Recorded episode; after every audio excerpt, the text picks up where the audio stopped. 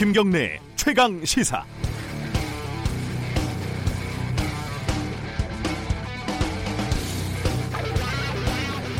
단순 폭행 사건으로 출발한 이른바 버닝썬 사건을 정리해보면요, 지구대 경찰 수준의 유착 의혹을 시작으로 마약 유통 의혹, 가수 승리의 성접대 의혹 등으로 넘어갔고, 탈세와 경찰서 수준의 유착 의혹이 나오더니 가수 정준영 등의 불법 동영상 촬영 유포, 연예계의 추악한 이면이 폭로되고, 과거 부실 수사 의혹을 거쳐서 이제 경찰의 최고 수장이 거명되는 상황까지 다다랐습니다.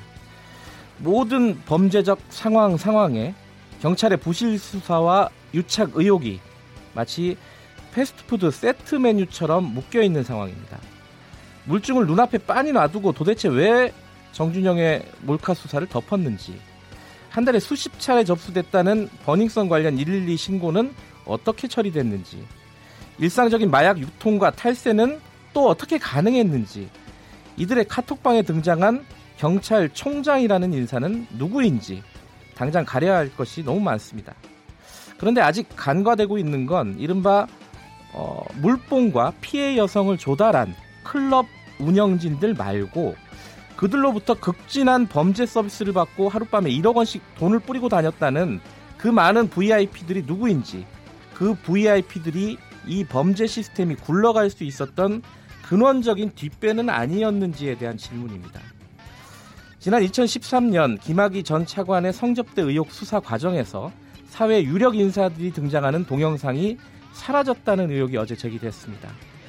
자, 이제 이번 버닝썬 게이트 수사는 어떻게, 어디까지 진행되는지 잘 봐야겠습니다. 5년쯤 뒤에 또 진상조사단을 꾸리는 건 이제 좀 지겹지 않습니까? 3월 14일 목요일 김경래 최강시사 시작합니다. 주요 뉴스 브리핑부터 가겠습니다. 고발 뉴스 민동기 기자 나와 있습니다. 안녕하세요. 안녕하십니까.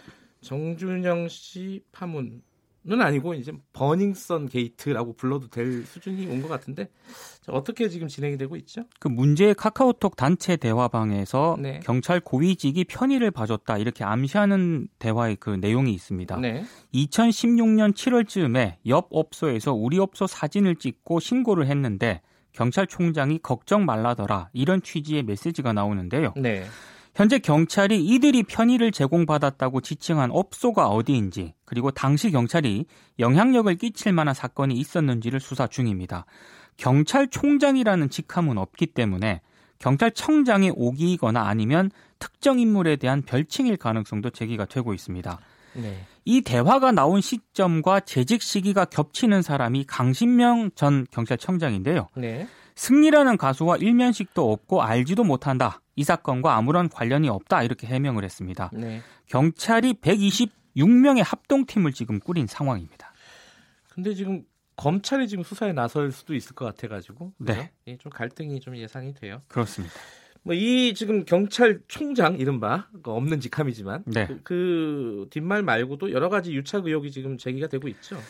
그 단체 대화방에 FT 아일랜드의 최종훈 씨가 이제 들어가 있거든요. 네. 근데 음주운전을 한 그런 전력이 있습니다. 처벌을 받았죠, 받기는. 그렇습니다. 네. 그런데 이 단체 대화방에서 어떤 대화가 있냐면요, 과거 음주운전을 했는데 언론 보도가 나오는 것을 그 당시 대화방에 있던 다른 유력자가 무마해줬다, 이런 내용이 포함되어 있습니다. 네. 그러니까 뭔가 지금 석연치 않은 의혹이 많은 거예요. 네. 그리고 부실 수사 의혹도 제기가 됐는데요. 그 정준현 씨 같은 경우에는 2016년에 불법 촬영한 혐의로 또 경찰 조사를 받은 적이 있거든요. 네. 그때 경찰과 사설 포렌식 업체 간의 통화 녹취록을 어제 SBS가 보도를 했는데요. 네. 이상한 대목이 좀 나옵니다. 포렌식 작업이 끝나지도 않았는데도 불구하고 경찰이 이 업체 직원에게 정준현 씨가 맡긴 휴대전화의 데이터 복원이 불가능하다는 확인서를 써달라고 요구를 했다는 건데요. 네. 업체가 이걸 거부를 하니까 경찰이 이 결과를 받아보지도 않았는데도 불구하고 사건을 검찰로 송치를 했고, 네, 그 결과 정준영 씨가 무혐의로 풀려났다는 겁니다. 이에 대해서 경찰 관계자가 당시 업체에 나중에 휴대폰 복원이 안 되면 네, 복원 불가 확인서를 써달라고 한 건데 네, 마치 증거를 인멸하려고 한 것처럼 보도가 됐다라고 반박을 했습니다. 네. 경찰이 오늘 정준영 씨와 승리 씨, 그리고 승리가 공동 투자한 업체 대표를 소환해서 조사할 예정입니다. 합리적으로 생각하면 경찰이 수사하는 게 맞는가 이런 생각도 들긴 들어요. 그렇습니다. 예. 예. 이 정도 상황이 됐으면. 예. 지금 뭐 여러 가지 유착 의혹이 불거지고 있는데 사실은 또 다른 문제 중에 하나는 지금 보도하고 있는 언론들의 양태들, 보도 양태들 그리고 이 연예인들을 일종의 이제 관리하고 있는 소속사 문제 네. 여러 가지가 또 있죠. 언론은 이제 2차 피해를 부추기고 있다는 그런 비판이 네. 나왔는데요. 지난 12일 채널A가 정준영 몰카 피해자의 걸그룹 한 명 포함 이런 기사를 내보냈고요. 네. 동아일보도 13일자 지면에서 정준영 몰카 7개에서 8개 피해 여성 가운데 걸그룹 멤버 1명 포함 이런 기사를 내보냈습니다. 네. 그러니까 피해자가 특정될 수 있기 때문에 상당히 논란이 제기가 됐고요. 채널A 같은 경우는 기사가 논란이 제기가 되니까 현재 삭제한 그런 상태입니다. 그리고 경찰이 확보한 카톡방의 동영상의 내용을 상당수 언론이 보도를 하면서 당시 범죄 상황을 구체적으로 떠올릴 수 있도록 너무 또 구체적으로 보도를 해서 논란이 제기가 됐습니다. 그리고 승리 소속사가 YG 엔터테인먼트인데요. 네. 전속 계약을 지금 종료를 했거든요. 네. 근데 꼬리 자르기다라는 비판이 제기가 되고 있습니다. 네. 특히 YG 소속 가수들은 그동안 뭐 마약이라든가 음주라든가 교통사고와 같은 여러 사건 사고를 일으켜왔는데 그때마다 부인을 하거나 당사자를 감쌌거든요. 네. 이번에도 카카오톡 보도가 처음 나왔을 때 YG 쪽에서는 조작이라고 주장을 했습니다. 그렇죠. 예. 그리고 방송사들도 좀 이런 연예인들을 좀 기용을 했는데 좀 비난을 피하기가 어려운 그런 상황입니다. 고민이 많겠습니다. 여러 군데서. 근데 뭐 다른 데는 뭐 모르겠는데 저는 언론 기자니까요. 네. 이런 식으로 그 피해자들을 특정하는 기사를 쓴 거는 도대체 어떤 양식을 가지고 쓰는지 이 부분이 가장 좀 뭐 의아해요, 사실은. 그러니까 이 상황에서 피해자가 누구냐가 왜 궁금한지 모르겠습니다. 예. 네, 자 지금 새로 개각이 되면서 후보자들에 대한 인사청문회가 시작이 곧 될 예정이죠. 그렇습니다. 뭐 재산 문제가 조금씩 나오고 있어요. 이제 공개가 됐는데요. 네. 진영 행정안전부 장관 후보자는 66억 9,202만 원 정도의 이제 재산을 신고를 했는데. 상당액이 그 배우자가 의사인데요. 의사군요. 의사가 가지고 있었습니다. 네. 그리고 대부분 부동산이란 것도 특징이고요. 예. 박영선 중소벤처기업부 장관 후보자는 42억 9,800만 원의 재산을 신고를 했는데 본인이 24억 2,500만 원 그리고 배우자가 17억 8,300만 원을 또 신고를 했습니다. 다들 부자군요. 예. 또 이것도 부동산이 좀 네. 집중이 된 것도 특징이고요. 최정호 국토교통부 장관 후보자는 4억 5,561만 원을 신고를 했는데 굉장히 상대적으로는 적네요. 예. 적지만 가장 큰 문제가 제기가 되고 있습니다. 네. 최 후보자는 96년 경기 성남시 아파트를 구입을 했는데요. 네. 입각 직전에 장녀 부부에게 증여를 하고요. 이틀 뒤에 장녀 부부와 임대차 계약을 맺어서 월세로 거주하고 있는 것으로 알려졌습니다.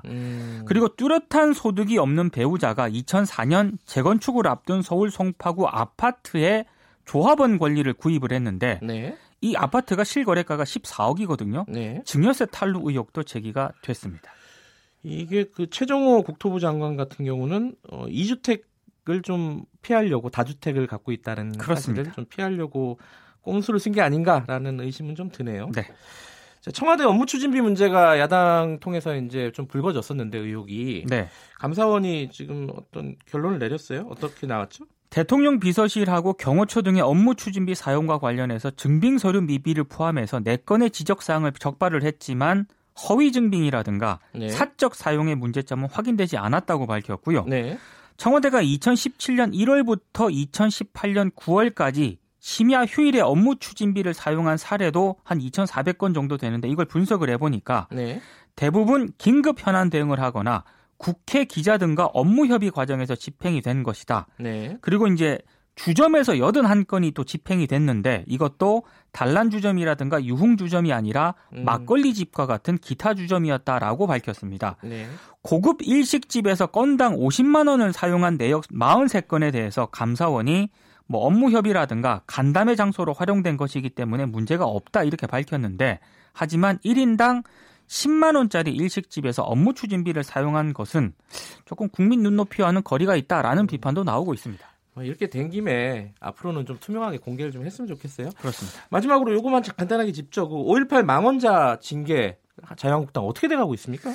그 4.3 재보궐선거 이후로 미룰 가능성이 나오고 있는데요. 예. 지금 징계를 하면은 다른 당에서 이걸 보궐선거에 이용하려 할 수가 있기 때문에 좀 미루자라는 의견이 자유한국당 내부에서 나오고 있다고 합니다. 언제 진행이 될지 잘 모르겠네요. 아직까지는. 그렇습니다. 자, 여기까지 듣겠습니다. 고맙습니다. 고맙습니다. 고발뉴스 민동기 기자였고요. KBS 1라디오 김경래 최강시사 듣고 계신 지금 시각은 7시 35분입니다.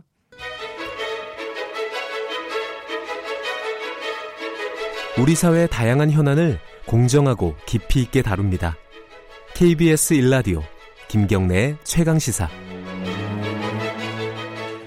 네, 클럽 버닝썬 사건 쟁점이 굉장히 많죠. 여러 가지인데 최근 며칠간에는 경찰과 이런 유흥업소 간의 유착관계 그런 부패 문제가 집중적으로 좀 거론이 되고 있습니다. 강남경찰서 경찰관이 이 클럽에 버닝썬에 사전 예약 없이 자주 들락거렸다. 뭐 이런 사실을 파악하고 내사 중인 걸로 알려졌고요. 아까 브리핑에서도 말씀드렸지만 경찰총장이 뒤를 봐준다 이런 언급이 그 연예인들이 포함된 단체방에서 얘기가 나왔다고 합니다. 민가병 경찰청장도 마음이 좀 급했던 것 같아요. 기자 간담회를 자청을 해가지고 해명을 하는 그런 모습을 보이기도 했고요. 자, 이번 사건에 대해서 여러 가지 해석들을 하고 계신 분입니다.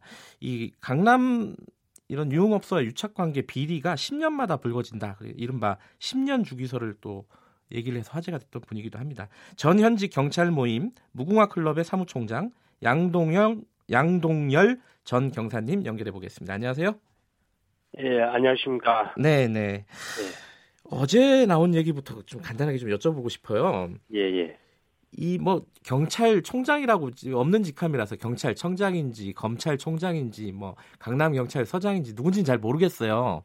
모르겠는데 누군가가 이 클럽의 어떤 안 좋은 문제들을 경찰이 이렇게 뒤에서 봐주고 있다. 이거는 가능한 스토리입니까? 어떻습니까? 보시기에? 충분히 가능한 이야기죠. 예. 경찰 수뇌부도 여러 갈래로 연인들을 가까이 지내고 많이 알고 있죠.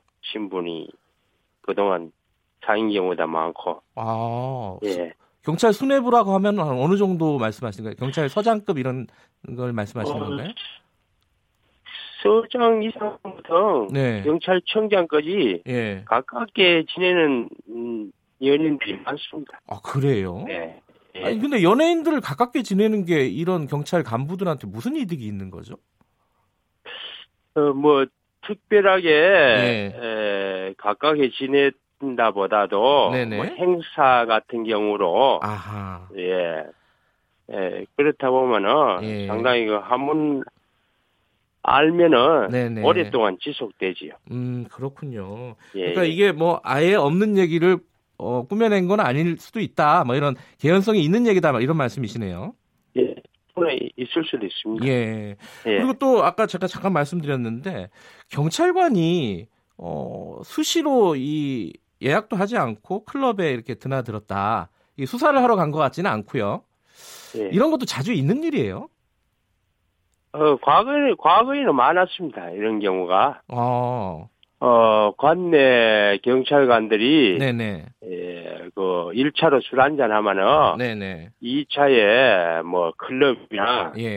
가게 된 경우가 많습니다. 그럴 때, 거기 영업직원하고. 뭐 아는 사람이 뭐 출입증이 바로 간다든지. 그럼 사전 뭐. 연락을 하고 우리가 뭐 몇 명이 간다, 우리 팀이 간다 이런 식으로 들어가면 신분증 제시 없이 뭐 좀 VIP를 대접하지요. 룸으로 안내한다든지. 근데 지금도 그런 경우는 많이 있습니다. 궁금한 거는 그 들어가면 돈을 내나요? 경찰들이? 돈을 안 냈지. 안 내는 경우 많았고. 지금도 뭐 아니까 특별 대우를 해주죠. 사실 관내 업소 가는 게 아닙니다. 경찰관은. 원래는 가면 안 되나요? 예, 가면 안 되지요.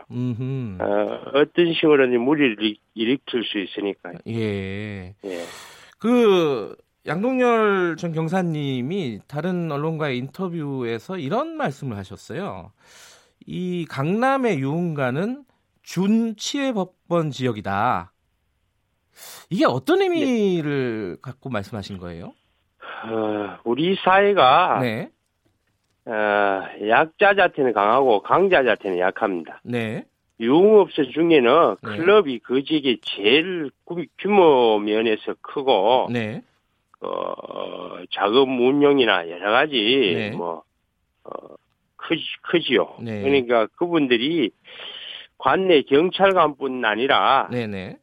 소방 관련 또 구청 또 정치인 조직 폭력배 네. 다 연계되어 있습니다. 아하. 그렇기 때문에 사실 우리 일반 그 사건들이 대부분 다 단순 폭행 사건 네. 그리고 미성년자 출입신고 사건이 많습니다. 네. 일단 신고받고 들어가는 관내 파출소 직원들은 예. 주눅이 알게 모르게 듭니다. 그러니까 적극적으로 어허. 할 수도 없고 또 그 사건을 한다 하더라도 네. 형사계나 이쪽으로 가다 보면 무마되는 경우가 다반사입니다. 그 일선 파출소에서 이제 어떤 신고를 받고 가면 주눅이 든다는 말씀은 위에 높은 경찰들이 다 유착이 돼 있으니까 맘대로 수사를 할 수 없다. 이런 뜻으로 말씀하신 건가요? 그러니까 그 업소에 있는 네. 그 파출소나 네네. 예, 이런 인사 발령이 나면은 네네. 그 관내 업소에 대해서 네. 고참이나 네네. 후배들에게 그 관내 업소에 대해서 상세한 현황을 대충 이야기 됐죠. 예. 그 이야기만 하더라도 사실 주눅이 드는 그런 그러니까 내 선임과 뭔가 관계가 있다 이런 생각을 갖고 있으니까 뭔가 사건을 처리하는데 아무래도 그 유흥업소 쪽에 편을 들어줄 수밖에 없다 이런 뜻인 거죠. 예, 그런 분위기를 이야기하죠. 또 등치가 크니까 예. 일반 경찰관이라면 대부분 다 알고 있습니다. 아하. 상식적으로 잘못 건드렸다가는 네네. 역으로 또 문책을 당할 수 있고 아하. 또 무리를 일으킬 수 있다는 네. 그러니까 쉽게 하면 거기 업소 같은 데 가면은 예. 큰 업소에 가면은 좀 직무유기하는 거 예. 일이 많지요. 쉽게 하면 특별한 떡 부린 사건 아니면은 예예 그냥 몸번칙하고 네네 나오는 경우가 다반사입니다. 그 요번에 그 버닝썬 사건도 사실 단순 폭행 신고가 들어가서 파출소 직원들 순경들이 출동을 한 거잖아요. 예예. 그 사건이 뉴스에 나온 걸 보시고 일반인들하고는 다른 생각을 하셨을 것 같아요, 경사님은. 그죠? 그거는 일반적으로 이루어지는 그거 사건이 일반적으로 네네. 그런 분위기가 조성되고 이루어진다고 보면 되지. 맞습니다. 그런데 이번에 네네. 좀 사건이 크게 네네. 예 사회 문제가 되었지요. 예.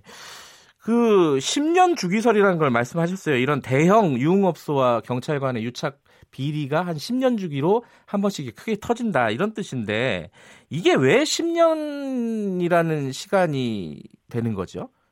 간단하게 좀 설명을 해주시면요. 지금도 예. 조직의 명운을 걸고 네.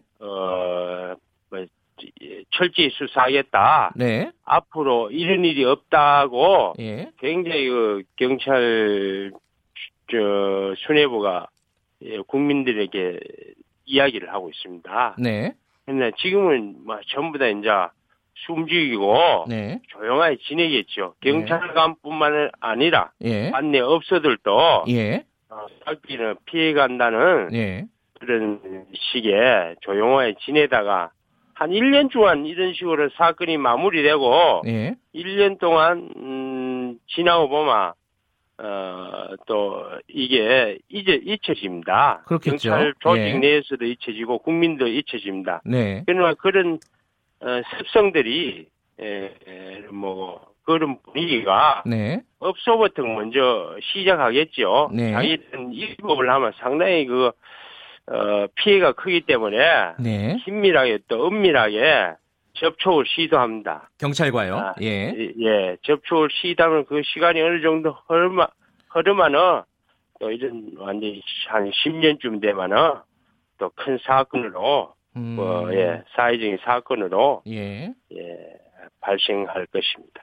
근데 이게 그때 이제 양동열 경사님이 경찰에서 좀 쫓겨난 것도 이런 어떤 비리 경찰들에 대해서 문제 제기를 하고 나서 쫓겨나신 거잖아요, 사실은.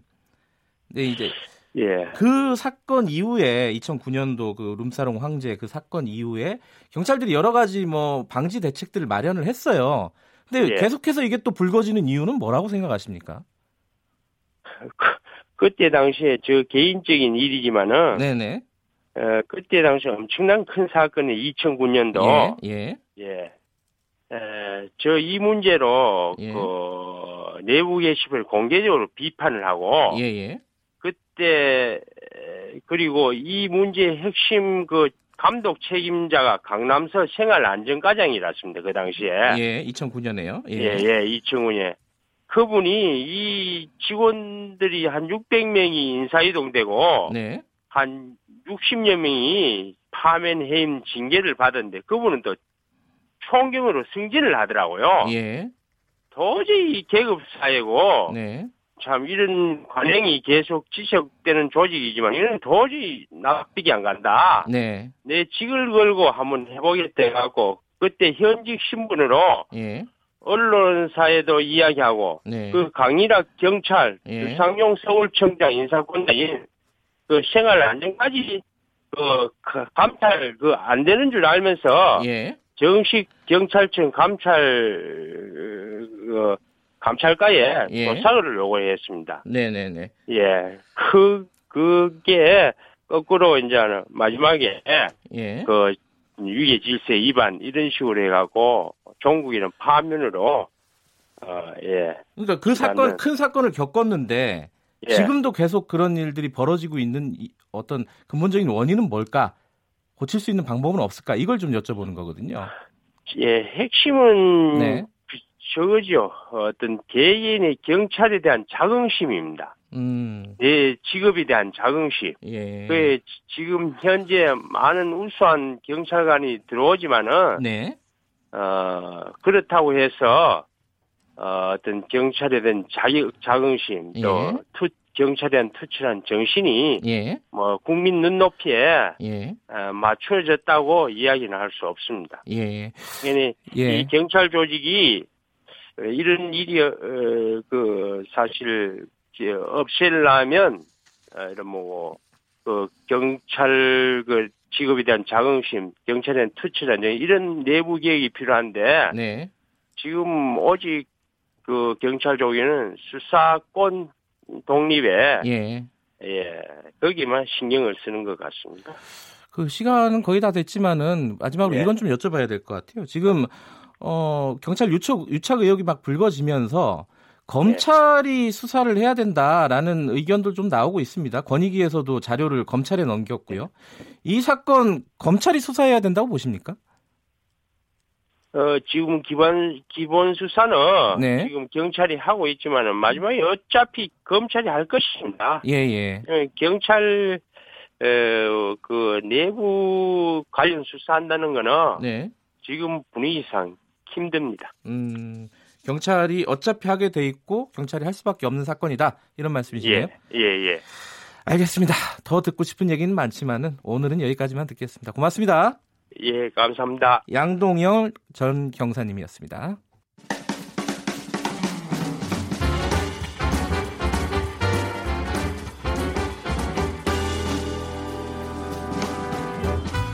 여러분의 아침을 책임집니다. 김경래의 최강 시사. 가장 핫한 스포츠 소식을 가장 빨리 전달해드리는 최강 스포츠 KBS 스포츠 취재부 김기범 기자 나와 있습니다. 안녕하세요. 네, 안녕하세요. 새벽에 열린 유럽 챔피언스 리그 어떻게 됐습니까? 어제 호날두가 해트트릭이었고요. 예. 오늘은 메시가 해트트릭 버금가는 이상의 활약을 펼쳤습니다. 장군멍군했네요. 아, 어제 제가 그걸 봤거든요. 하이라이트를 봤는데 네. 오늘 또 봐야 되는군요. 그렇죠. 오늘도 보셔야 될 만큼 굉장히 네. 눈부신 활약. 리오넬 메시. 정리해 주시죠. 네, 두 골에 도움 두 개면은 헤트트릭이랑 뭐 비슷한 네. 거죠. 경기 결과가 그래서 그러면은? 바르셀로나가 예. 올림픽 리옹을 5-1로 크게 물리치고 5대 1이요? 네. 네. 제가 유럽 챔피언스 리그를 한 15년 봤거든요. 네. 근데 이번 16강처럼 전체적으로 그러니까 역전승도 많고 골도 많이 나는 이런 챔피언스리그 16강은 처음 봤습니다. 어제 7-0이 있었다 그랬죠? 네, 네. 어제도 맨시티가 7-0으로 이기고 이 강팀과 약팀의 어떤 그 골 넣는 능력 차이가 네. 굉장히 많이 났던 이런 챔피언스리그로 기억이 되고요. 예. 그 어쨌든 바르셀로나가 메시의 활약으로 8강에 네. 올라갔고요. 네. 메시가 페널티킥이 좀 약한 약점이 있었잖아요. 그래요? 근데 그 유일한 약점입니다. 거의. 아하. 근데 오늘 경기에서 페널티킥을 찼는데 그 유명한 파넨카킥이라고 네. 공을 한 템포 늦게 차가지고 공을 천천히 띄워서 아. 그 골키퍼가 좌우로 움직이면은 가운데로 그냥 넣는 약간 타이밍을 뺏는 거군요. 네. 예. 그 파넨카킥을 차가지고 또 한 번 화제를 모았었거든요. 네. 그래서 바르셀로나가 8강 올라갔고 네. 리버풀 대 바이어린 뮌헨 리버풀이 3-1로 이기면서 리버풀이 올라갔습니다. 네. 이렇게 되면서요. 8강 진출이 모두 확정됐거든요. 네. 근데 특기할 사안이 8강 중에 절반인 4팀이 잉글랜드 프로축구 팀들입니다. 아, 그래요? 프리미어리그 팀들. 아, 잉글랜드가 강세네요. 네, 맨체스터 유나이티드, 방금 말씀드린 리버풀, 그리고 맨시티, 거기에 우리 손흥민 선수의 토트넘이 예. 있습니다. 네. 이렇게 4개 팀이 EPL 팀이 올라간 거고요. 예. 나머지는 유벤투스, 아약스, 포르투 그리고 바르셀로나 이렇게 4개인데요. 네. 국적으로 따지다 보면은 이제 영국, 잉글랜드 팀들이 우승할 가능성이 지금 절반이 넘는 그런 상황이고 우리 손흥민 선수도 이번에 8강전, 4강전까지 올라갈 수 있을지 굉장히 관심을 많이 모으는데요. 예. 대진이 내일 밤 추첨돼요. 아, 이것도 또 추첨하는 거예요? 네, 그래서 8강 대진을 다시 짜야 됩니다. 예. 그래서 내 대진이 나오는 대로 아주 축구 팬들 예. 관심이 굉장히 클 것 같습니다. 혹시 뭐 손흥민 대 호날두, 아하. 손흥민 대 메시 이런 매치업이 성사될 가능성도 있거든요. 네, 아시아 챔피언스 리그는 어떻게 돼가고 있나요? 전북 현대가 어저께 이제 불이람 유나이티드와 경기했는데 네. 1-0으로 졌어요. 네, 올 시즌 첫 패배를 당했고 네. 울산 현대 같은 경우에는 상하이 와 붙어서 1-0으로 이겨서 전체적으로 우리나라 팀들 저 시도민 구단들도 예. 올라갔지 않습니까? 전체적으로 챔피언스리그 조별리그 성적은 나쁘지 않고 16강 진출을 그렇게 뭐 비관할 건 아닌 것 같습니다. 저 어릴 때 네. 학교에 정구부가 있었어요. 네. 근데 정구란 이름이 없어진다고요? 네. 정구 그 쳐보신 분도 혹시 많으실지 모르겠는데요. 이 테니스랑 비슷한데 테니스랑 그렇죠? 비슷한데 다르잖아요. 예. 공도 이제 고무공처럼 말랑말랑하고 예. 라켓도 테니스 라켓보다 훨씬 더 가볍습니다. 한마디로 좀 그 부드러운 테니스라고 볼 수 있는데 네. 그래서 정구인데요. 그 지난달에 이사회를 열었는데 정구협회에서 네. 정구 대신에 소프트 테니스라는 이름으로 명칭을 변경하자 이렇게 합의를 봤다고 해요. 예. 그 정구의 뜻이 이제 마당에서 하는 공놀이라는 뜻인데 이게 네. 일본식 어휘입니다. 그래서 이걸 바꾸자 이런 움직임이 있었고 이번 기회에 개정을 결정했습니다. 네. 소프트 테니스가 그 세계적으로 공통적으로 쓰이는 말이에요. 아 그래요? 실제로 이게 일본에서 들어온 말인데 그 일본도 정구라는 말 안 쓰고 소프트 테니스 영어로 이렇게 이야기를 하거든요. 네. 그래서 이번에 우리도 바꾸고 이 정구 동호인이 좀 사실 많이 줄고 있는 그런 상황인데 줄었죠. 어릴 때는 많았는데 네. 사실은 예. 대중들한테 이 소프트 테니스라는 새로운 네. 이름으로 가면 좀 더 다가설 수 있지 않을까 이런 기대감도 갖고 있다고 하니까요. 예, 예. 기대해 보시죠. 자. 메이저리그 소식도 한번 알아보죠. 네. 류현진 선수가 내일 등판한다고요? 네. 내일 새벽 5시에 시범 경기 네. 신시내티와의 경기에 선발로 예고됐고요. 네. 자, 이번이 4번째 등판인데 이번 등판도 굉장히 중요한 이유가 있습니다. 이 지난 3번의 등판에서 무실점 호투. 네. 그 총 6이닝 동안 4안타만 맞고 무실점 호투했는데요. 네. 이번 4번째 등판도 왜 중요하냐? 이 다저스의 개막전 선발 자리를 놓고 지금 류현진 선수가 경합 중입니다. 네. 그래서 이번 시범 경기에서도 굉장히 좀 좋은 호투를 보인다면 정말 그 개막전에 1선발로 나갈 수 있는 가능성이 굉장히 높습니다. 그렇군요. 왜냐하면 지금 부동의 에이스라고 불렸던 클레이튼 커쇼 선수가 지금 부상으로 개막전 네. 선발이 안 될 가능성이 높거든요. 그래서 류현진 아니면 그 올 시즌 2선발이었던 리치 힐 이렇게 두 명이 경합 중인데 내일 시범 경기 결과 따라서 류현진 선수가 개막전 선발의 영광을 또 차지할 수 있을 것 같습니다. 언제부턴가 그 해외 스포츠 소식이 네. 메인이 된다는 느낌이 좀 들어요. 솔직히 뉴스가 더 커요. 네, 글로벌한 세상이 돼가지고요. 맞습니다. 여기까지 듣겠습니다. 고맙습니다. 고맙습니다. KBS 스포츠 취재부 김기범 기자였고요. KBS 1라디오 김경래 최강시사 1부는 여기까지 하겠습니다. 2부에서는요.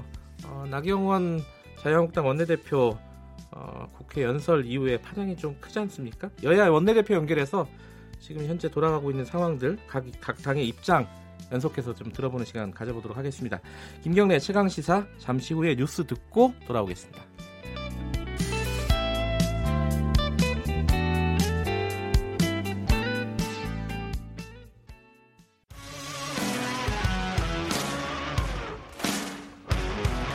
탐사보도 전문기자 김경래 최강시사.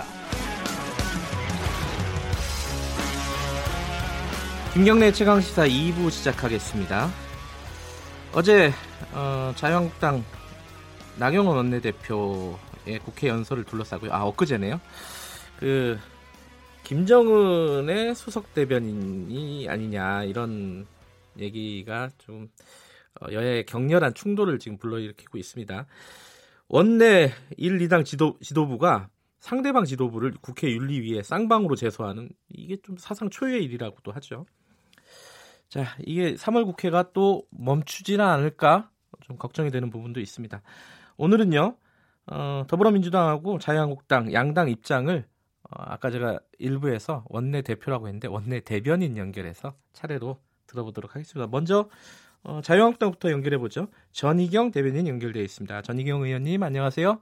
네, 안녕하십니까. 네, 뭐 오늘 두 분을 진행해야 돼서 시간이 많지 않아서 간단하게 여러 가지를 좀 여쭤보겠습니다. 네. 일단 그 더불어민주당 이해찬 대표하고 홍영표 원내대표 징계안을 제출을 하셨죠? 네, 어제 제출을 했습니다. 예, 뭐 이유나 뭐 배경 이런 것들 간단하게 좀 말씀해 주시죠.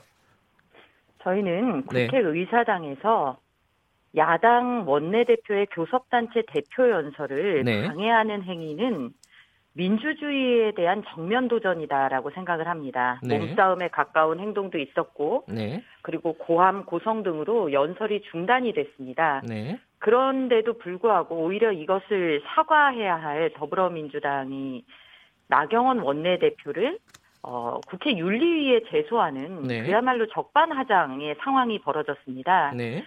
자당 의원들의 그런 그 몰상식을 말려야 할 원내대표는 오히려 가장 앞장서서 단상까지 올라와서 항의를 하셨고 그리고 이해찬 당대표 같은 경우에는 대한민국 법전에서 사라진 국가원수 모독죄까지 들먹이면서 이런 그 당의 행태를 비호하고 오히려 나경원 원내대표를 폄훼하는 그런 행동을 했습니다. 그렇기 때문에 저희도 어제 국회 윤리위에 두 대표 그러니까 홍영표, 이해찬 두 분 대표들을 제소하게 된 것입니다. 그 여당에서는요. 뭐 국회 연설 과정에서 이 좀 품위가 없었다 일단은 그리고 국가 원수를 모독했다 그리고 색깔론까지 제기를 했다. 여러 가지 이유를 들어서 지금 그 국회 연설에 대해서 비판을 하고 있습니다. 이 부분은 어떻게 지금 받아들이고 계신가요? 품위가 없었다라는 거는 더불어민주당 의원들이 당시 보여준 행태를 표현하기에 적합한 말이고요. 당시에 외신에서 이미 보도된 그 김정은 수석 대변인이다라는 말, 그런 말을 듣지 않도록 해 주십시오라고 연설을 한 것입니다. 그렇기 때문에 그거는 전에 없는 얘기를 하는 것도 아니고 그리고 그런 이제 걱정을 하시는 국민들의 목소리를 생생하게 전달을 한 것입니다. 그리고 색깔론 얘기를 하시는데 대한민국의 안보가 그 어느 때보다도 지금 경각에 달렸다라는 위기의식이 있습니다. 특히나 하노이 회담 결렬 이후에 더욱 그렇습니다. 이런 얘기를 주장을 하는 것에 대해서 색깔론이라고 매도하는 것 자체가 색깔론입니다.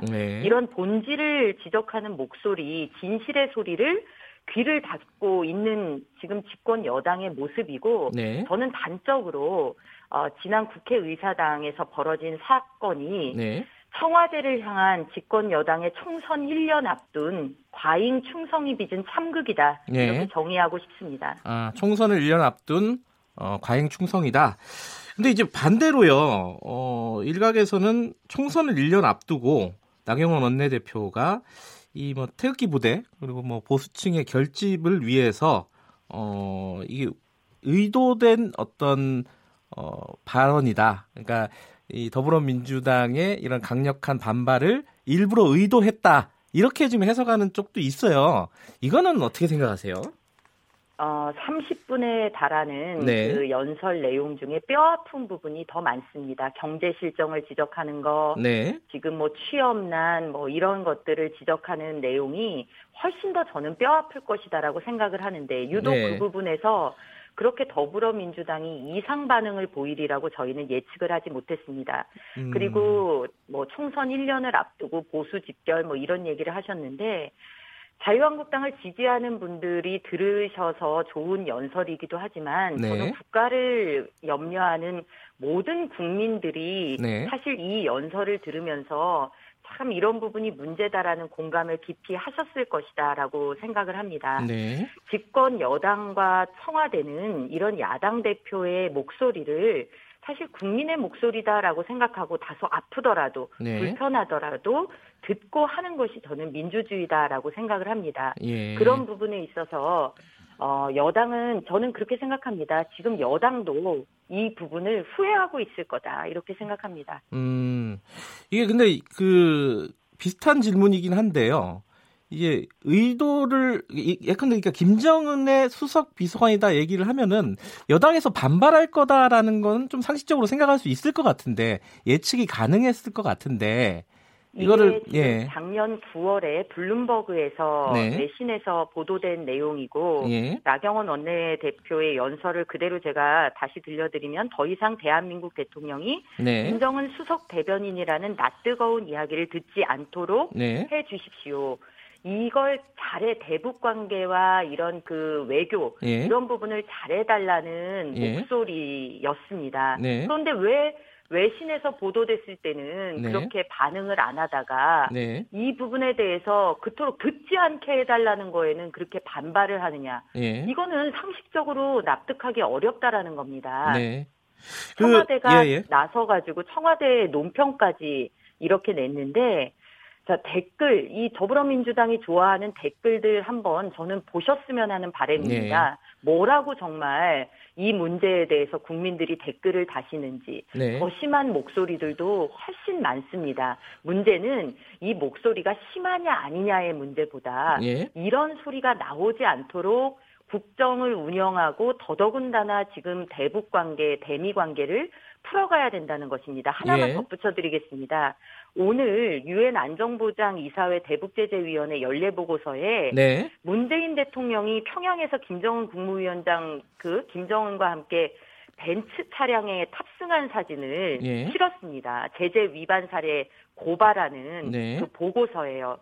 자, 지금 이런 상황이 벌어지고 있습니다. 우리 대통령의 얼굴이 지금 연례보고서, 대북제재 연례보고서에 함께 실리는 지경에 이르렀습니다. 네. 이런 문제가 발생하지 않도록 해달라는 예. 야당의 고언이자 국민의 고언입니다. 예예. 그것을 가지고 윤리위에 제소까지 하는 이런 황당한 상황이 벌어진 게 저는 의회 정치의 후퇴다라고 예. 봅니다.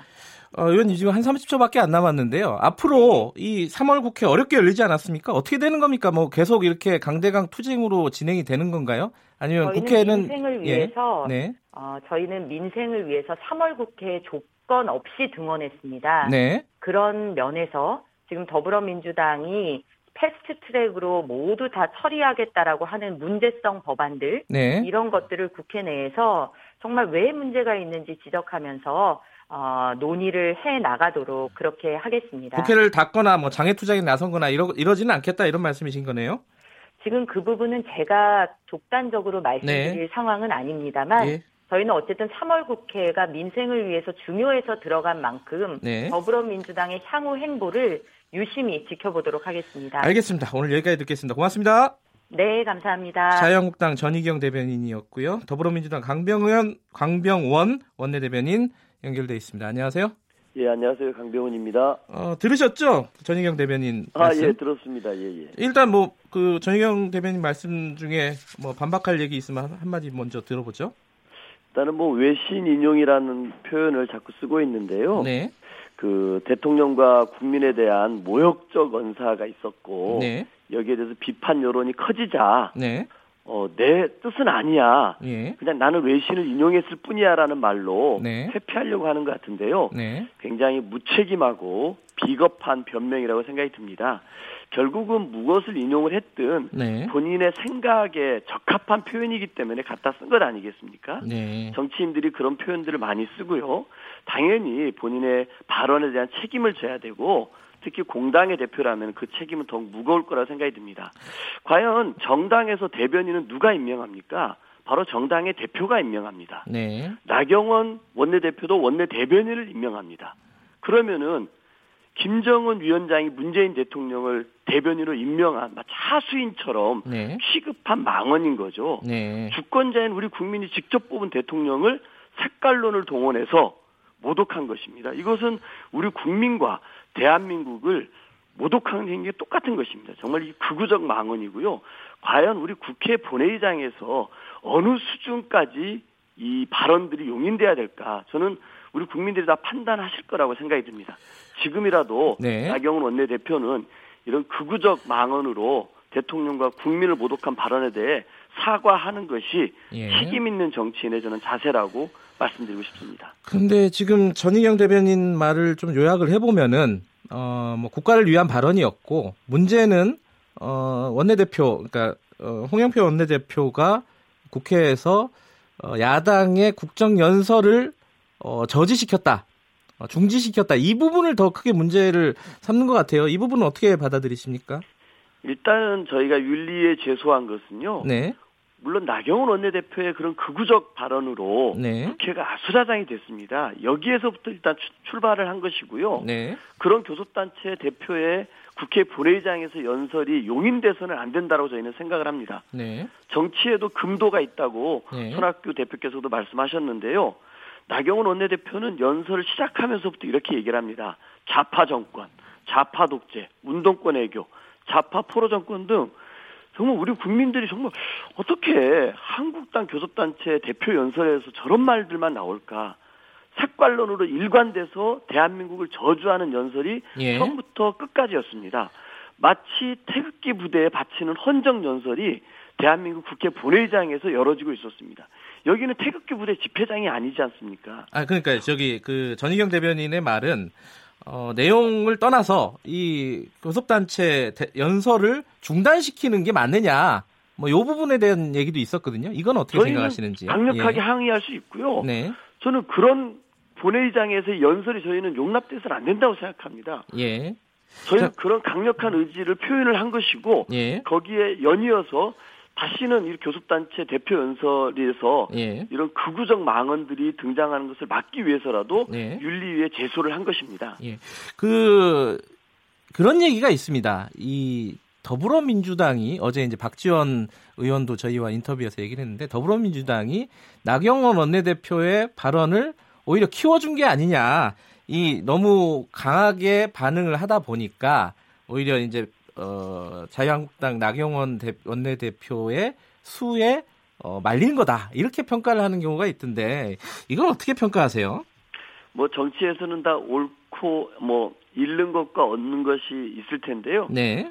제가 봐서는 나경원 원내대표가 이 교섭단체 연설 네. 문재인 대통령을 김정은의 수석 대변인이라고 규정하는 순간 네. 저는 자유한국당 내에는 더 이상 합리적 보수가 설 자리는 없어진 것이라고 저는 봅니다. 한국당 전당대회를 보면은요, 탄핵을 부정하고 네. 태블릿 PC 조작설을 주장을 했던 황교안, 김진태를 지지한 사람들이 50%, 18%에서 68%였습니다. 네. 그 내에서 보수의 어떤 갈 길을 찾으려고 했던 목소리는 아예 사라져버렸죠. 네. 제가 봐서는 나경원 원내대표 스스로 나도 황교안과 똑같은 사람입니다. 나도 김진태의 길을 가겠다고 선언한 것이나 마찬가지죠. 네. 태극기 부대임을 밝히는, 나도 태극기 부대에 충실한 대변인임을 밝히는 커밍아웃 연설이었습니다. 저는 이것이 자유한국당의 미래를 극우정당으로 규정 지은 최악의 헌정사의 길이 남을 좀 오점이라고 생각합니다. 뭐 정치적인 어떤 유불리가 중요한 게 아니다 이런 말씀이신 건가요? 그러면 지금 말씀하신 건? 그렇죠. 제가 보면 네. 오히려 한국당이 우리 국민들이 보기에는 중도층을까지 포함한 예. 태극기 부대를 제외한 국민들이 보기에는 야, 저 당은 어떻게 저렇게까지 탄핵을 부정했고 태블릿PC 조작설까지 하는 얘기들이 예. 공공연하게 받아들이고 예. 그런 사람들이 당의 주류이고 이 교섭단체 연설을 가지고서 몇 차례 회의를 했는데도 이 김정은의 수석 대변이라는 표현에 대해서 아무도 이의를 제기하지 않는 합리적 목소리를 낼 수 있는 사람이 한 명도 없는 정당이 돼버렸구나 예. 라고 저는 오히려 이 자유한국당은 극우정당으로 저는 국민들이 낙인 찍을 거라고 봅니다. 그 양당이 지금 서로를 국회윤리위원회에 제소를 하지 않았습니까? 네네. 그런데 이게 무슨 실효성이 있겠느냐? 윤리가 제대로 이제 가동이 안 된다는 거는 뭐 국민들이 다 알고 있지 않습니까? 이게 뭐 정치적인 어떤 보여주기식 요식행위 아니냐 이런 얘기도 있어요. 이거 어떻게 생각하세요? 일단은 뭐 그 자유한국당이 저희 당 대표와 원내대표를 제소를 함으로써 네. 이 부분들을 물타기를 시도를 해버렸는데요. 네. 저희는 어쨌든 그 나경원 원내대표의 이런 극우적 교섭단체 연설에 대해서 윤리 제소했다라는 것으로 예. 저는 우리 국민들에게 큰 의미가 남을 거라고 보고요. 앞으로 우리 정치권에도 던지는 예. 역사적인 의미가 있는 윤리 제소라고 생각합니다. 전희경 대변인에게도 똑같은 질문을 했는데 3월 국회 어떻게 되는 겁니까? 이게 차질이 빚어지는 겁니까? 아니면 정상적으로 가는 겁니까? 저희 민주당은 네. 야 3당과 함께 그 선거제 개혁과 네.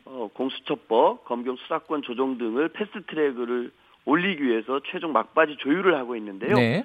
저희는 3월 임시 국회도 우리 국민들께 약속했던 선거제 개혁 그리고 개혁 입법 과제들이 흔들림 없이 추진되도록 예. 최선을 다해서 임할 생각이고요. 예. 이 과정에서 자유한국당은 지난 12월 15일에 연동형 비례제를 도입하겠다고 합의를 예. 했었고 선거법 개정에도 함께하기로 했음에도 불구하고 이런 약속을 네. 다 휴지조각처럼 만들어버리고 오히려 내각제 개헌을 주장을 하고 예. 비례대표제 폐지를 주장하는 오히려 선거제 개편안을 해방안을 내놓고 있는 것이 너무나 안타까운 상황입니다. 그래도 양쪽에서 다 국회를 닫겠다는 얘기는 안 하시는군요. 다행이네요. 자, 오늘 말씀 여기까지 듣겠습니다. 고맙습니다. 예, 감사합니다. 더불어민주당 강병원 원내대변인이었습니다.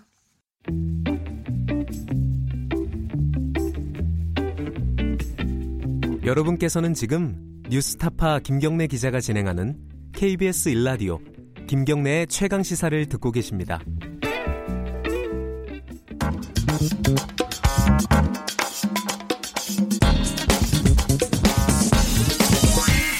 뉴스의 재발견. 네, 뉴스의 재발견 미디어 오늘 이정환 대표 나와 계십니다. 안녕하세요. 네, 안녕하세요. 오늘은 그 사고 논란으로 지금 세계적인 어떤 이슈가 되고 있습니다. 네네. 우리나라에서는 상대적으로 좀 조용하지만요. 네. 보잉 737 MAX 8 이렇게 예. 읽는 게 맞나요? 네네. 맥스 8이라고도 하고요. 예. 네. 자, 밤사이에 트럼프 대통령이 운행 중단을 시켰어요. 굉장히 끌다가 겨우겨우 한 느낌이에요. 그렇습니다. 네. 예. 보잉은 훌륭한 회사다. 그들이 빨리 해답을 갖고 오길 바란다라고 밝혔는데요. 네. 결국 그때 그래서 운항을 중단하기로 긴급 선언을 했습니다. 이 세계적으로 운항 중단이 계속되니까 이 버티기 어렵다고 마지막에 이제 판단을 한 건데요. 네. 운항 중단을 선언한 나라만 40개국이 넘고요. 네. 이 바로 옆에 있는 캐나다가 미국 다음으로 이 비행기가 많은 나라인데 네. 이 영공 통과도 안 된다라고 단호한 입장을 밝혔습니다. 예. 우리나라는 아까 상대적으로 좀 조용하다고 말씀드렸는데 네. 어떻습니까 상황이? 조용하긴 하지만 굉장히 또 심각합니다. 예. 한국에 지금 2대밖에 안 들어와 있는데요. 네. 이스타 항공에 2대가 있는데 네. 운항을 중단하겠다고 밝혔습니다. 예. 그런데 한국도 굉장히 많은 지금 비행기를 들여오기로 한 상황이라서 예정은 돼 있다. 네. 예. 제주항공이 56대, 대한항공이 30대. 허허. 그래서 2027년까지 114대가 들어올 계획인데요. 예. 이게 당장 뭐 계약을 취소하기도 어려운 상황이라서 그리고 이 비행기를 들어와서 운행을 할 계획을 갖고 있었는데 다른 비행기들도 갑자기 살 수는 없는 상황이라서요. 예. 굉장히 차질을 빚고 있습니다. 이게 에티오피아에서 큰 사고가 난 이후에 벌어진 일인데 네네. 이런 사고가 났다고 해서 계약된 거를 취소하거나 이럴 수 있는 건가요? 그러니까 일단 보잉은 기기 결함이 아니라고 주장하고 있고요. 예. 이 지난해 사고도 아직 원인이 밝혀지지 않은 상태라서 예. 이런 문제가 있기 때문에 뭐 계약을 취소하겠다라고 명확하게 밝혀지지 않는 이상 취소하기 어려운 상황이고요. 예. 당장 말씀드린 대로 대한항공이 5월에 비행기를 들어와야 되는데 이 닥쳐서 취소하려고 하면 엄청난 위약금을 물어야 된다고 합니다. 그렇겠죠. 그리고 항공기를 한번 그 발주해서 구입하려면 몇 년씩 걸리기 때문에 다른 항공기로 바꿀 수 없고 이미 노선이 뭐 계획돼 있을 텐데 그 노선을 당장 운행할 수 없게 되는 문제가 생기죠. 이게 그래서 아시아나나 지네어 등은 예. 이제 보잉이 아니라 이 유럽의 에어버스를 구입하기로 돼 있는데요. 그래서 상대적으로 좀 거기는 느긋한 분위기입니다. 보잉하고 에어버스가 사실 이게 항공기 시장을 양분하고 있는 거죠. 네. 지금 에티오피아 사고는 어떻게 원인이 좀 나오고 있습니까? 이게 문제가 급 상승과 급 하강을 반복했다고 합니다. 그래서 예. 이 이륙 직후에 관제탑에 회항하겠다라고 밝힌 것도 두 사고가 비슷하고요. 예. 문제는 이게 오토파일럿 기능인데 요즘은 그 조종사가 직접 운항을 하진 않죠. 네. 보통 이제 일부러 추락을 시키려고 해도 추락이 안 된다고 하는데요.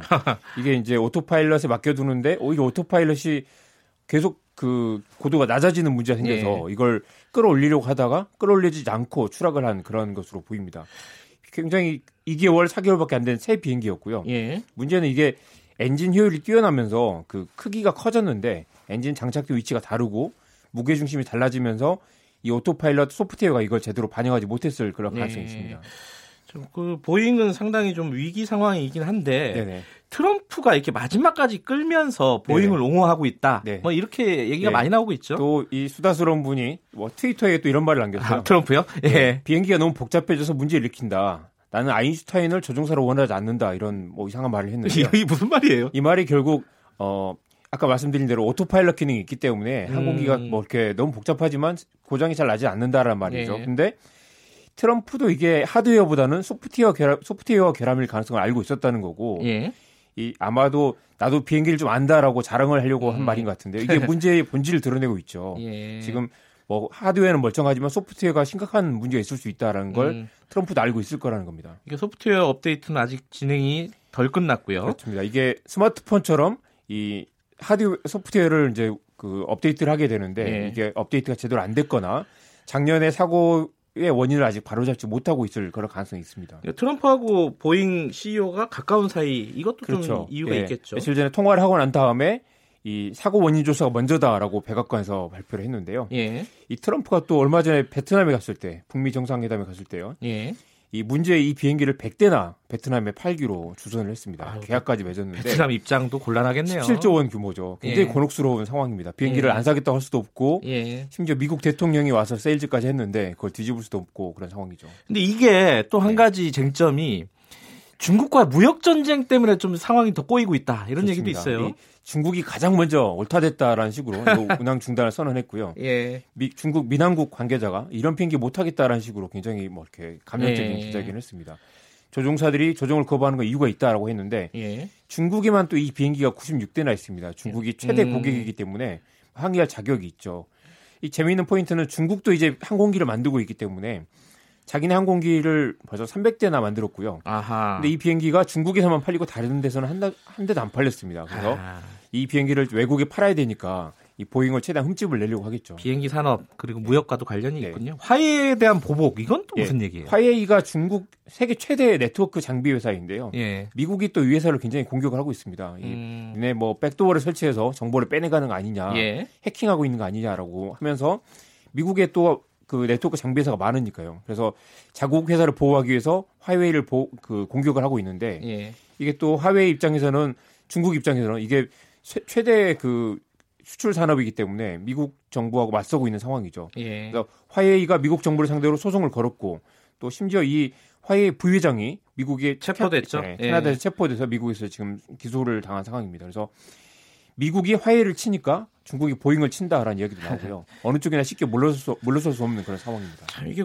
구경만 하는 게 아니라 우리도 당사자 중에 하나라서 이게 좀 복잡한 얘기입니다. 한국 항공사들 피해도 우려되고요. 자, 여기까지 듣겠습니다. 고맙습니다. 네, 고맙습니다. 뉴스의 재발견 미디어 오늘 이정환 대표였고요. 김경래 최강시사 2분 여기까지 하고요. 3부 잠시 후에 뵙겠고 일부 지역국에서는요. 해당 지역 방송 보내드리니까 참고하시기 바라겠습니다.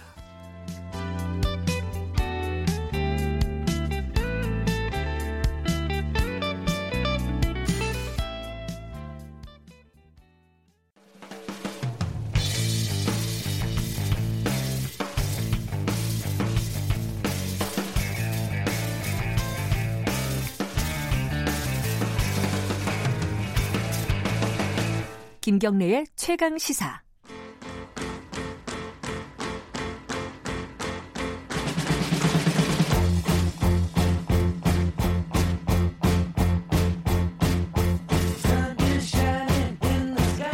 우리 사회의 중요한 이슈를 진보의 시각으로 들여다보는 진보의 향기입니다. 김기식 더미래연구소 정책위원장 나와 계십니다. 안녕하세요. 예, 안녕하십니까. 오늘은 세금 얘기를 좀 해볼 텐데요. 정부의 세제 정책이 오락가락한다. 세금이 정치화됐다. 이게 뭐 어떤 뜻입니까?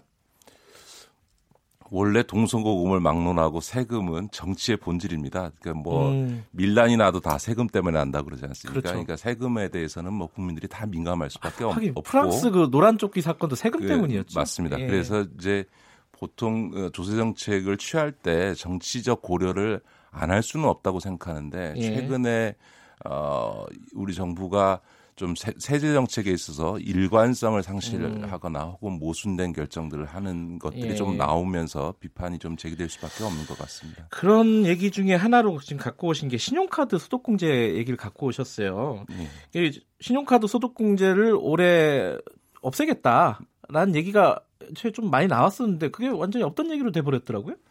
예, 그 신용카드 소득공제 제도는 99년도에 도입이 돼서 3년 한시법으로 도입됐다가 지금 3년 그래요? 뒤에는 일몰시킬 것을 예정했는데 매번 정치적인 결정으로 8번이나 연장이 됐습니다. 3년 하려고 했던 게 20년을 한 거군요. 그렇습니다. 예. 사실은 원래 신용카드 소득공제 제도는 세금 감면을 목적으로 했던 게 아니고 소위 자영업자들의 과표를 양성화하고 신용카드 소비를 활성화시키기 위해서 정부가 정책적으로 한 거거든요. 그렇기 때문에 한시법으로 도입을 한 거고요.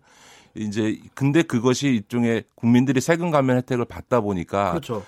그 일몰 시킬 때마다 여론이나 이런 데서 비판이 나오니까 정부가 이제 그걸 연장해 온 거죠. 근데 이제 최근에 정부의 이 신용카드 소득공제 연장 결정에 대한 비판할 수밖에 없는 게 사실은 문재인 정부가 출범하고 작년 2018년도에 이 소득공제 제도를 폐지할 것을 전제로 그동안 3년씩 연장해오다가 1년 말 연장해서 올해 연말에는 폐지하기로 한 건데 작년 말에 결정해놓은 거를 불과 몇 달 만에 뒤집었다. 더군다나 최근에 홍남기 부총리가 금융위에서 금융결제 혁신 방안이라는 걸 내놨습니다. 그러니까 한마디로 얘기해서 직불 카드와 같은 것들을 활성화시킬 수 있는 금융혁신 방안을 내놓은 직후에 소득공제에 이제 더 이상 연장하지 않는 것을 검토하겠다고 말씀하신 게 일주일 전인데 그거를 그냥 일주일 만에 뒤집었다는 점에서 조세 정책이 이 조변 섞게 한다라고 하는 일관성이 없다라고 하는 비판이 나올 수밖에 없는 거죠. 일주일 만에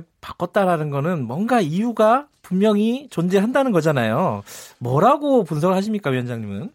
정치적 고려죠. 내년 총선을 앞두고 이제 명확하게 정치적 고려다 이거는. 전 명백히 정치적 고려죠. 왜냐하면 기재부 스스로 작년 연말에 1년만 연장하고 폐지하겠다라고 했었기 때문에 이거는 정치적 결정이라 봐야 되는데 이게 사실은 이제 그 신용카드 소득공제 연장을 재검토하겠다라고 하는 일주일 전에 발언이 나오고 나서 모 단체에서 연봉 5천만 원을 받는 사람이 의 경우에 신용카드 소득공제가 폐지되면 최대 50만 원의 세부담이 늘어난다라는 자료를 낸 적이 있습니다. 그걸 가지고 언론과 야당에서 크게 문제를 삼았는데요. 사실은 이건 허황된 자료입니다. 왜냐하면 5천만 원 쓰는 사람이 신용카드로만 3,250만 원을 쓸 경우에만 이게 해당하는 얘기인데 극단적인 케이스라 이거죠. 뭐 이론적으로는 가능하지만 현실적으로는 가능하지 않은 과장된 이야기에 근거해서 언론과 일부 야당이 문제 제기를 하니까 이게 일주일 만에 이걸 정책을 철회한 거죠. 그래서 사실상 정부 정책의 일관성, 신뢰성을 크게 훼손했다 이렇게 볼 수밖에 없고요. 사실은 정부가 정치적인 고려를 했다면 잘못한 것이 지금 이제 정부에서는 금융혁신을 하겠다 그러면서 직불 서비스 또 제로페이를 추진하고 있지 않습니까? 예. 그런 점에서 보면 이 직불 카드를 쓰는 거나 이런 것들에 대한 세제 혜택을 늘리는 정부 정책을 발표하면서 네. 그 대신에 이 소득공제 부분은 줄이고 대신에 다른 소득공제를 늘리겠다라고 발표했으면 사실은 지금 보통의 국민들이 신용카드로 소득공제를 받았을 때 받는 세금 혜택이 불과 한 몇만 원 정도밖에 안 되거든요. 예. 그러면 그거는 얼마든지 다른 직불카드 사용에 따른 세제 혜택을 주게 되면 상쇄가 가능하고요. 예. 그런 직불 서비스를 확대하는 데 있어서 또 하나 이제 굉장히 강력한 수단 중에 하나는 지금 보통 신용카드 최근에 현대자동차가 수수료 문제가 심각하게 제기됐지 않습니까? 그래서 1.89%의 신용카드 수수료를 이제로 합의를 받는데요. 예를 들어서 3천만 원짜리 현대자동차를 산다 그럴 때 직불 카드로 사용하게 되면 그 수수료율이 0.5% 이하거든요. 네. 그러면 직불 카드로 살 경우에 예를 들어서 가격의 1% 수수료 부담이 줄어드는 1%만큼을 할인해 주겠다라고 하면 30만 원의 혜택이 소비자에게 가지 않습니까? 예. 그리고 현대자동차도 한 0.4%의 수수료 부담이 줄어드니까 서로 다 좋은 거죠. 그러니까 다시 말해서 신용카드에 비해서 직불카드로 사용할 경우에 수수료 부담이 줄어드는 만큼 가격을 할인할 수 있도록 해주겠다라고 하는 정책을 취하게 되면 사람들이 직불카드를 당연히 많이 쓰게 되죠. 그리고 더군다나 그 직불카드에 대해서 신용카드보다 훨씬 많은 소득공제를 해주겠다라고 하면 사실은 신용카드 소득공제 폐지에 따른 세부담 증가를 충분히 상쇄하고도 남는 건데 이런 적극적인 정책을 갖고 설명하지 않고 조금 반발이 나오니까 허황된 자료에 의해서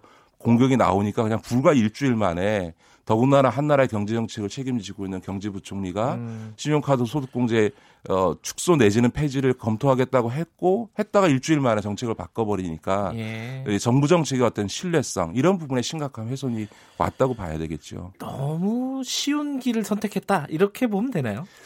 그런 면도 있고 저는 사실은 문재인 정부는 대선 때부터 어쨌든 우리 사회에 있어서 양극화 문제라든가 저출산 고령화 문제 등으로 인해서 재정정책을 확장적으로 쓰는 것을 정책 기조로 잡고 있고요. 그런데 재정 기조를 그 확장적으로 쓰려고 그러면 당연히 세금이 우리나라 같은 경우에 지금 조세 부담률이 되게 낮은 편 아닙니까? 예를 들어서 지금 우리나라의 소득공제 제도도 너무 많아서요. 우리나라 소득 세율 자체는 OECD 평균보다 높습니다. 40%가 넘거든요. 근데 실효세율은 5.5%밖에 안 됩니다.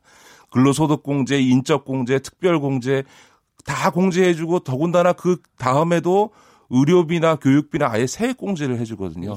명목적으로만 43%지 실제로는 5.5%밖에 세금 부담을 안 하니까 OECD 평균적으로 보통 GDP 대비 소득세 비중이 한 8.6% 정도 되는데 우리나라는 4.몇%, 한 반밖에 안 되거든요. 그러니까 너무 많은 소득공제 제도를 통해서 사실은 복지로 지원해줘야 될 거를 세금 감면으로 합니다. 근데 그래도 세금 감면 받으면 좋지 않냐라는 생각을 하실 텐데 이 조세 감면 제도의 가장 큰 맹점은 소득이 많은 사람일수록 더 많은 혜택을 누리게 된다는 겁니다. 복지는 대개 소득이 적은 저소득층이나 중산층을 중심으로 복지 서비스가 직접적으로 지원이 되는 반면에 세금 감면 제도라고 하는 거는 그 특성상 소득이 많으면 많을수록 더 많은 감면을 받게 되기 때문에 오히려 세금 감면 제도가 역진적인 거죠. 그러니까 과거 권위주의 독재 시절에 복지를 제대로 안 하면서 정치적으로 이 통치의 정당성을 만들기 위해서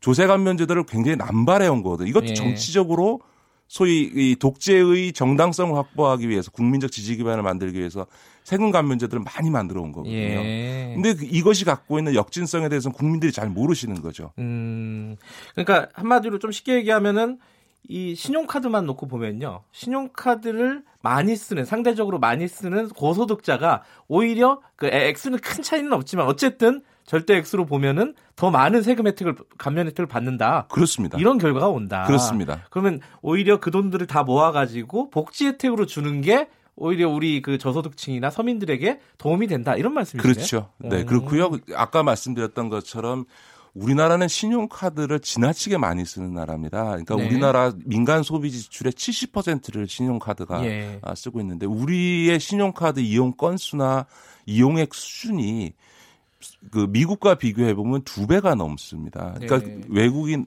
영국의 이 소위 직불 카드를 쓰는 것의 6분의 1밖에 저희가 쓰지 않거든요. 근데 네. 이게 원래 그랬던 게 아니고요. 김대중 정부 때 아까 말씀드렸던 것처럼 자영업자의 과표를 양성하고 하기 위해서 또 소비를 진작하기 위해서 네. 정부가 정책적으로 신용카드의 소득공제 제도를 도입하면서 이게 확 퍼진 거거든요. 예. 그러니까 정책적 결과라고 하는 거죠. 그걸 통해서 사실은 카드사들이 엄청난 영업상의 이익을 얻고 있는 건데요. 예. 자, 이런 정책을 계속 유지할 거냐. 원래부터 신용카드 다음 단계로 직불카드로 넘어가기로 한 거니까 오히려 직불카드에서 아까 말씀드렸던 것처럼 수수료 부담이 줄어드니까요. 신용카드가 보통 네. 한 2%라면 그 직불카드 같은 경우 수수료가 0.5%니까 그 차액만큼을 직접적으로 소비자들이 할인 혜택을 받을 수 있도록 제도를 설계하게 되면 네. 충분히 국민들이 이 신용카드 소득공제 폐지 됐을 때 늘어나게 된 세부담보다 훨씬 더 많은 혜택을 누릴 수 있는 거거든요. 이런 적극적인 정책을 가지고 정부를 설득하고 국민을 설득하고 예. 했어야 되는 정부가 그거는 안 하고 말끝냈다가 바로 반발이 있으니까 그냥 일주일 만에 정책을 철회하니 이게 도대체 정부가 뭐 하는 거냐라는 비판이 나오는 거죠. 총선용이라는 비판을 받아서 싸다 이런 그렇습니다. 말씀이시네요. 근데 이 비슷한 얘기이기도 좀 다른 얘기이기도 한데 유류세 인하를 작년에 했어요. 네네. 그거를 계속 연장해야 된다, 말아야 된다 이 논란도 있습니다. 이게 예. 좀 서민들하고 또 연결이 되는 얘기예요. 유류세도. 이거 어떻게 보세요, 이거는? 유류세도 작년 11월 달에 예. 인하해서 올 5월 달에 그게 이제 종료가 되는데 6개월 한시였습니다. 예. 그러니까 이것도 저는 정부가 근시안적으로 정책을 수행했다고 생각합니다. 작년에 유류세를 11월 달에 15% 인하하니까 작년 11월, 12월, 이 올해 1월 달에 경유 소비가 13.6%가 늘었습니다. 네. 그러니까 유류세 인하한 만큼 경유 소비가 늘었습니다. 그런데 최근에 미세먼지 문제가 요즘 예. 다시 어제 오늘은 좀 좋아졌습니다. 심각한 게 나타나서 우리 국민들 가장 큰 고통 사안이었지 않습니까? 근데 수도권에 있어서 미세먼지의 제일 발생 원인이 디젤 경유차입니다. 그런데 이 디젤 경유차의 운행을 그래서 제한하겠다라고 하면서 한편에서는 유류세를 인하해버려서 오히려 네. 경유 소비를 촉진시켜버린 것은 정책이 소위 미세먼지 대책과 소위 세금 정책이 모순되는 일을 해버린 거죠. 네. 그러다가 만약에 또 총선 앞둔 상황이라고 해서 5월 달에 가서 경유세 인하 조치를 연장하게 되면 이거는 네. 지금 미세먼지와 관련해서 국가적인 재난으로 규정하고 특단의 대책을 마련하겠다고 하면서 세금 정책은 그것에 역행하는 일들이 발생하게 되니까 네. 소위 조세 정책이라고 하는 것은 모든 국가 정책에서도 가장 중요한 정책이고 거기서 일관성과 신뢰성을 가져야만 사람들이 예측 가능한 거거든요. 그런데 이런 조세 정책을 이렇게 필요에 따라서 조변석게 하는 식으로 운영해서는 곤란하다. 그래서 저는 도대체 기재부 관료들이 국회에서 논의하는 과정에서 정치적으로 논란이 되는 거는 충분히 이해가 됩니다만 기재부 관료들 스스로가 이렇게 정치적 판단을 해서는 되겠나라고 하는 게 제 생각입니다. 아, 관료들도 정치를 하고 있다 이런 말씀이시군요. 그렇죠. 예. 근데 조세 정책이 참 어려운 거 아닙니까? 이게 당장 몇만 원이라도 더 받아간다, 혹은 뭐 뭔가를 인상한다 가격을 사람들이 싫어해요. 이거 참 그렇죠. 정부 입장에서도 이게 뭐 총선용이 아니더라도 그 저항을 이기기가 굉장히 어려우니까 아까 제가 말씀드렸듯이 쉬운 길을 선택하는 게 아니냐.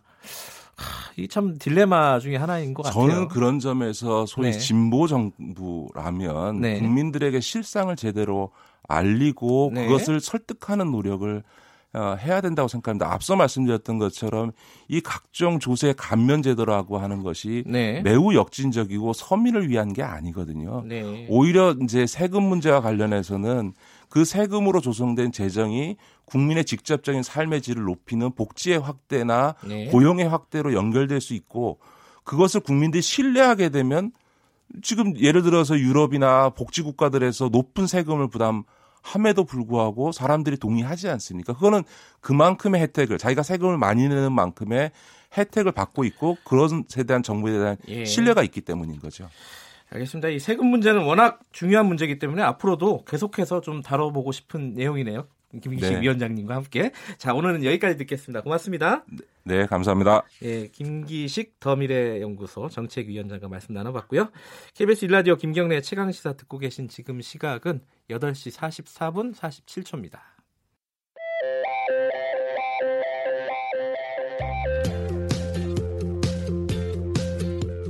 오늘 하루 이슈의 중심, 김경래의 최강시사. 2년 전에요.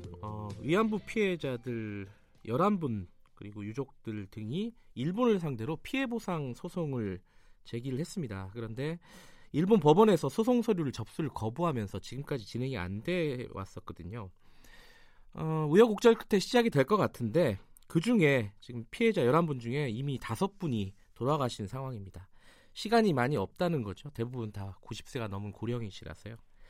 그런데 북한에도요, 이런 위안부 피해자들이 당연히 계십니다. 아, 근데 많이 알려지지 않았죠. 연구도 아직까지 제대로 진행이 안 된 것 같고요.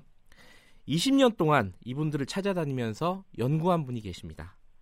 제1조선인 르포 작가신데요. 김영 작가님 연결해서 자세한 얘기 나눠보겠습니다. 안녕하세요. 안녕하세요. 예, 지금 일본이시죠? 네, 일본에 있습니다. 네. 도쿄에서 있습니다. 예. 그 일본에서 20년 동안 북한의 위안부 문제를 연구를 해왔다. 그것도 사비를 들여서 연구를 해왔다. 이런 얘기를 들었어요. 네. 이 어떤 특별한 계기가 있었나요? 20년 전에? 2000년 그 여성 국제 법정 때 그 남북 코리아 검사단을 그 만들고 거기에 저 조사팀으로 제가 거기에 참여를 했거든요. 네. 그래서 그때 그 북한의 그 박영심 할머니의 조사를 담당했어요. 박영심 할머니요? 네. 네, 그 유명한 사진의 그분이죠. 그래서 그때 그 조사 과정에서 그 1944년 포로가 된 그 사진, 그 임신한 그 여성이 박영심 할머니라는 것을 그 과정에서 알게 되었는데요. 네. 그렇게 해서 그 조사팀에 참여했었고 여러 가지 그 조사를 하다 보면 북측에서 발표한 내용들이 좀 사실 좀 충분하지가 않다. 여러 가지 부족한 것들이 많다는 것을 알게 되었고, 그리고 그 때문인지 그 일본에서는 그 북측의 그 할머님들의 증언이 거짓말이다.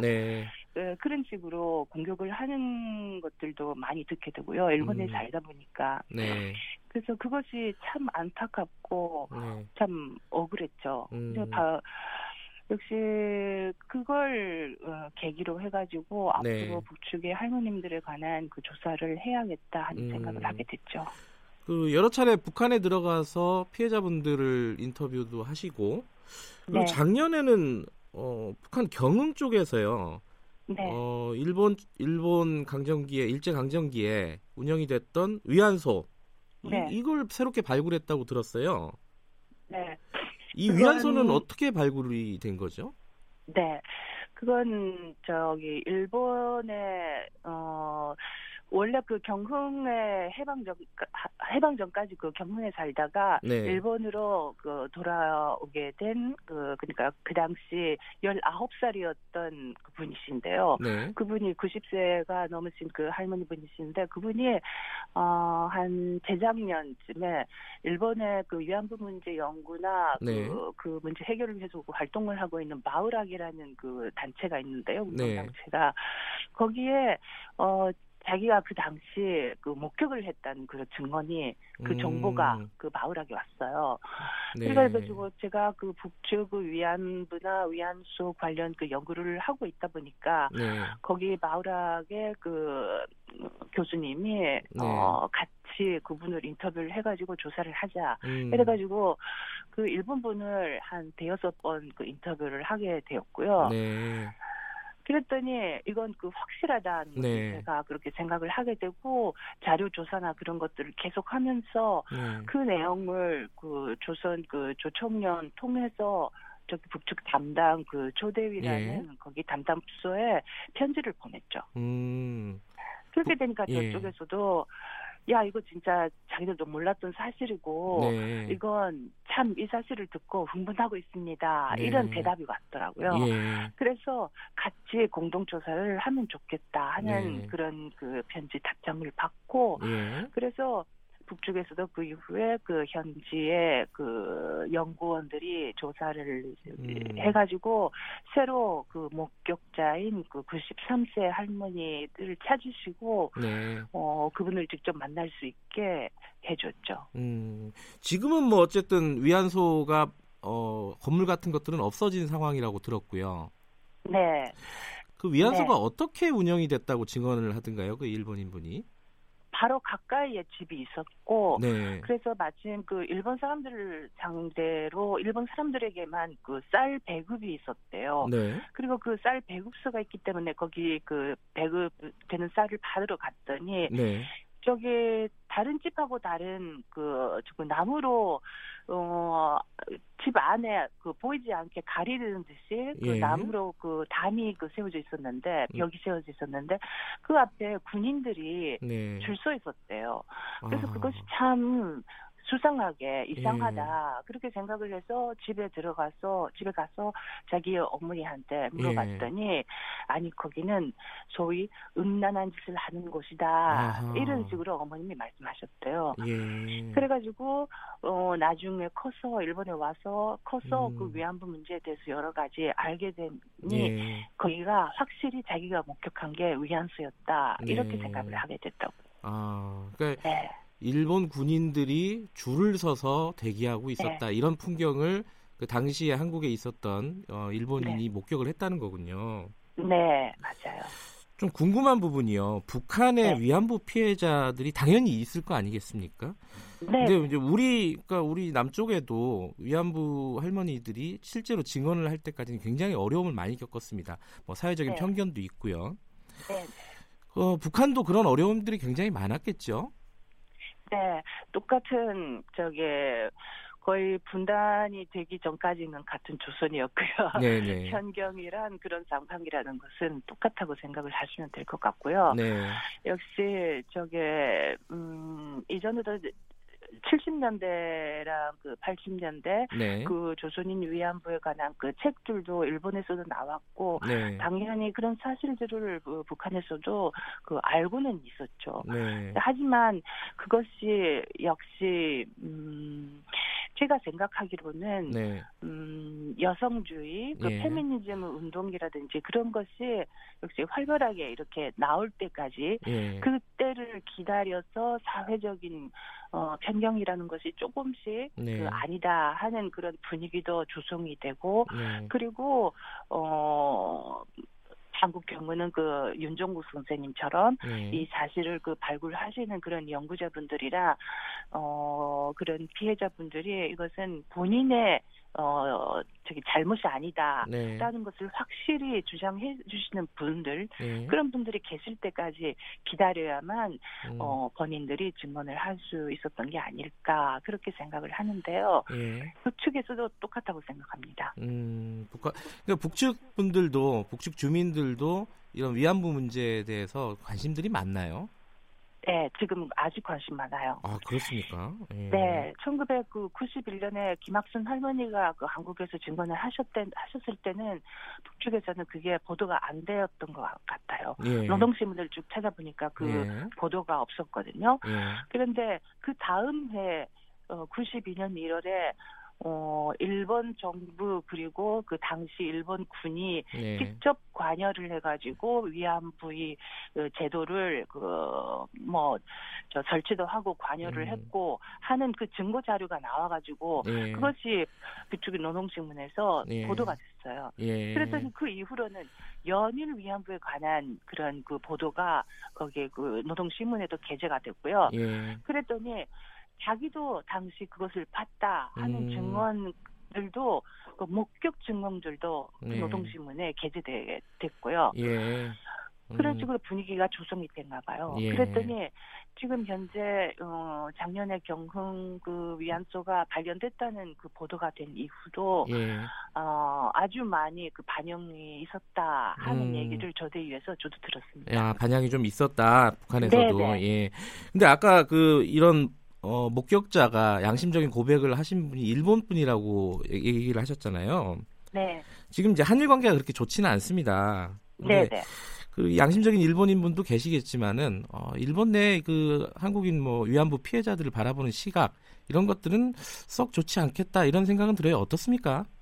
네, 아주 좋지 않죠. 예. 그래서 사실 그 증언을 해주신 그분도 그 노동신문이 발표된 이후에. 예.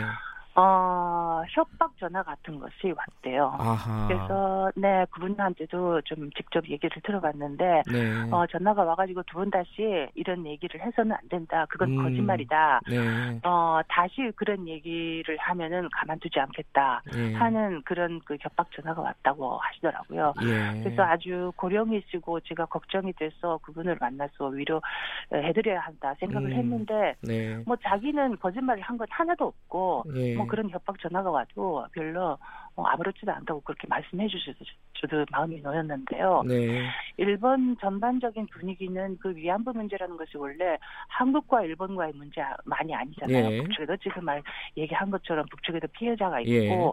그렇기 때문에 한일 관계에서 무슨 뭐 합의여 뭐여 그런 식으로 얘기를 해도 이건 해결이 안 되는데 네. 꼭 한국에서만 그 민족적인 그 시각에서 이걸 공격한다. 이런 식으로 일본에서 다시 공격을 하는 거죠. 예. 완전히 이 문제를 한일 관계로만 만들려고 하고 있는 것은 그리고 네. 정치적인 그 거래로 해결하려고 하고 있는 것이 일본 측이라고 저는 보고 있습니다. 네, 일본에서 뭐 상황이 많이 좋지 않을 텐데 이렇게 네. 어렵게 연구해 주시는 걸 보니까 저희들은 그래도 어떻게 좀 진전이 될 수 있겠구나 이런 좀 희망을 갖게 되네요. 네. 네. 알겠습니다. 오늘은 여기까지만 듣겠습니다. 고맙습니다. 네, 감사합니다. 예, 북한 위안부 문제를 연구하고 계신 김영 작가분과 이야기 나눠봤습니다. 네, 3월 14일 목요일 KBS 1라디오 김경래 최강시사 오늘은 여기까지 하겠습니다. 0963님이 일본 사람이 한국말만 하는 것 같다고 하시는데 그 제1교표 2.5세라고 하십니다. 그러니까 한국말 약간 조금 서툰 감도 없지 않아 있을 것 같습니다. 저는 뉴스타파 기자 김경래였고요. 내일 아침 7시 25분 다시 돌아오겠습니다. 고맙습니다.